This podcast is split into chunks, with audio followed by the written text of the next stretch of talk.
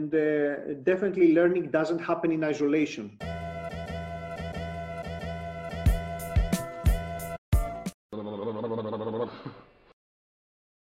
Now let's go to the impact, because that's all about the value and how to create it for value. Um, from my first flopped course to my ninth successful course, uh, I, I, I, had some observations that became my, my trilogy. I call it Dharma, Sangha, Buddha.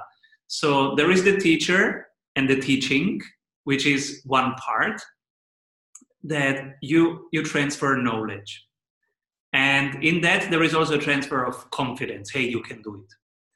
And, and an energy level that you convey. And then there is the second part, which is the student himself. And uh, in, in, in my view, I think that they, they know already what they need to know. Just help them get into action and measure them, measure it in their context. And then there is the third part, the sangha, where, as you said at the beginning, people don't just want to learn, they want to learn in a community. So there is learning from teacher, learning from yourself, but there is learning from peers. So when I got that right, it was the seventh course, I, I think, then something changed. What, but you are the pro. What are the, how do you, what is the recipe? How do you cook a good learning experience overall? Well, uh, we are social creatures, and uh, definitely learning doesn't happen in isolation. And under uh, this extreme experiment that we're all un- uh, undergoing, like staying on our own and, and, and remote, we see it even more tangible uh, in a tangible way that we need to connect with other and we need to be next to, to each other. And this is this has been our understanding and also philosophical basis about uh, learning in, in general and we have incorporated that in, in our platform as well. So even LearnWorlds is a world of learning because nobody just learns uh, from uh, textbooks, not even learns by a connection with the instructor. You need connection with your peers as well. So what we try to create with our platform is a world of learning where you can do all this stuff, connect with teachers, connect with instructors, and also uh, uh connect with your with your fellow people. So community is the name of the game. We have it in our platform as well but even people they can do that. You can do that in a private facebook group. Wherever you are able to create a community around your content your business your idea a following uh, then uh, this enha- gets enhanced all, all the way so people love participating they love showing that they know something so if there is a, a question from a student you might not have to answer it yourself because you will have one of your students coming in and giving the answer for you. So this is uh, our most successful schools are those that manage to build a community around their online courses and they have very active people that are in there participating, willing to help others, willing to ask questions. So you have lots of user generated content, lots of participation, and people know that if they go to this online school, they will find answers. The answer might not be in the teacher or in the video or in the PDF or in the quizzes, but it might be in the community. And also the community brings with it network effect of knowing more people. And these are people that can help you when you are trying to learn something new or find a new job or even moving to a new city. So all these connections are, are very valuable. I mean, social media know that very well effectively what we are doing with the, the LearnWorlds platform is, is help people create knowledge communities around their content and monetize their content. So you have these connections and people spend time within these communities. They spend more time within the courses and this becomes very valuable. Now, this may something this may be something that you cannot do from day one. You may be able to do it in uh, in course seven or course three or after after a few months, you need a critical mass. You cannot create a community the first day that you put your course out with five people, but this is something that you that you enhance. And once you reach a critical mass, and you can reach a critical mass by giving free stuff to people to get them to attract them into your online course. Uh, then you have more students, more participation. They bring in their friends, they bring in their associates. So this is how you create you create a membership. And we have some of our schools are running with more than 300,000 students. And there you can see like lots of user participation. Nobody expects to get an answer from the instructor right away, but you have all those people coming in with their own knowledge and with their own uh, energy and with their own uh, with their own uh, teachings and even examples and things that they learn every day. So this becomes much more valuable than the than the parts. I think it can be a hurdle for people to say, okay, I don't have enough followership yet. Um, but how can somebody build up that first small community? Did you see some examples of people doing it right that that you can share? I have seen people being able to start creating a community with not just a, a, course, but only one lesson of a course, like a tenth of the course. So what they they knew they, they had an idea, but that they were giving out something uh, uh, something uh, uh valuable. So they, what they did is they went out and they gave their first chapter of their online course for free.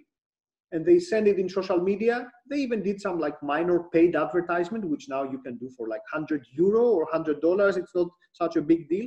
But the, the first, uh, this uh, first couple of videos were so interesting and resonated with people. And they managed to get uh, like, I don't know, two or 300 students which were willing to pay. So this is a, a, a, usual way to do that is to just create your very first, not even a, co a course, but one part, the first chapter of your online course, put it out there for free. Once you validate this idea, so you already start getting the first 100 followers. Uh, once you have an idea, you can co continue developing your course. And uh, uh, what some people are doing there, they are pre-selling the course. So you can have a course that you will know that you will get it out for like 300 euro, but you say, okay, this is the first time I'm doing that. So I want to pre-sell this course. And the first people that will get it, the first 100 people will get it for 20% of the price. So uh, uh, you make it much more affordable. You know you're not ready, but people are willing to test. The, uh, you, we don't have to, to be stopped by our perfectionism. People are willing, if they get something valuable out of this, they can forgive not having the perfect audio or the perfect uh, video or not everything being uh, uh, worked out. And social media are our friend because you can find lots of people in there blogging uh, the basic things that you would do for every business like putting yourself out there writing something that is uh, meaningful putting it out in social media putting it in uh, in your blog this creates the first uh, the first um, roots the first uh, the first following that you can then uh, expand. Ideally, we already have the content and we already have the audience and we can start selling in a month. This is something, uh, if a business already has a great catalog of customers, or you can, you can do a partnership with somebody that has already the customers that you think will love your course, then you can go through that. You can uh, cut to the chase. You don't have to build everything yourself. You might find an audience that somebody else has built for you, which could be you, which could be us, could be another another business.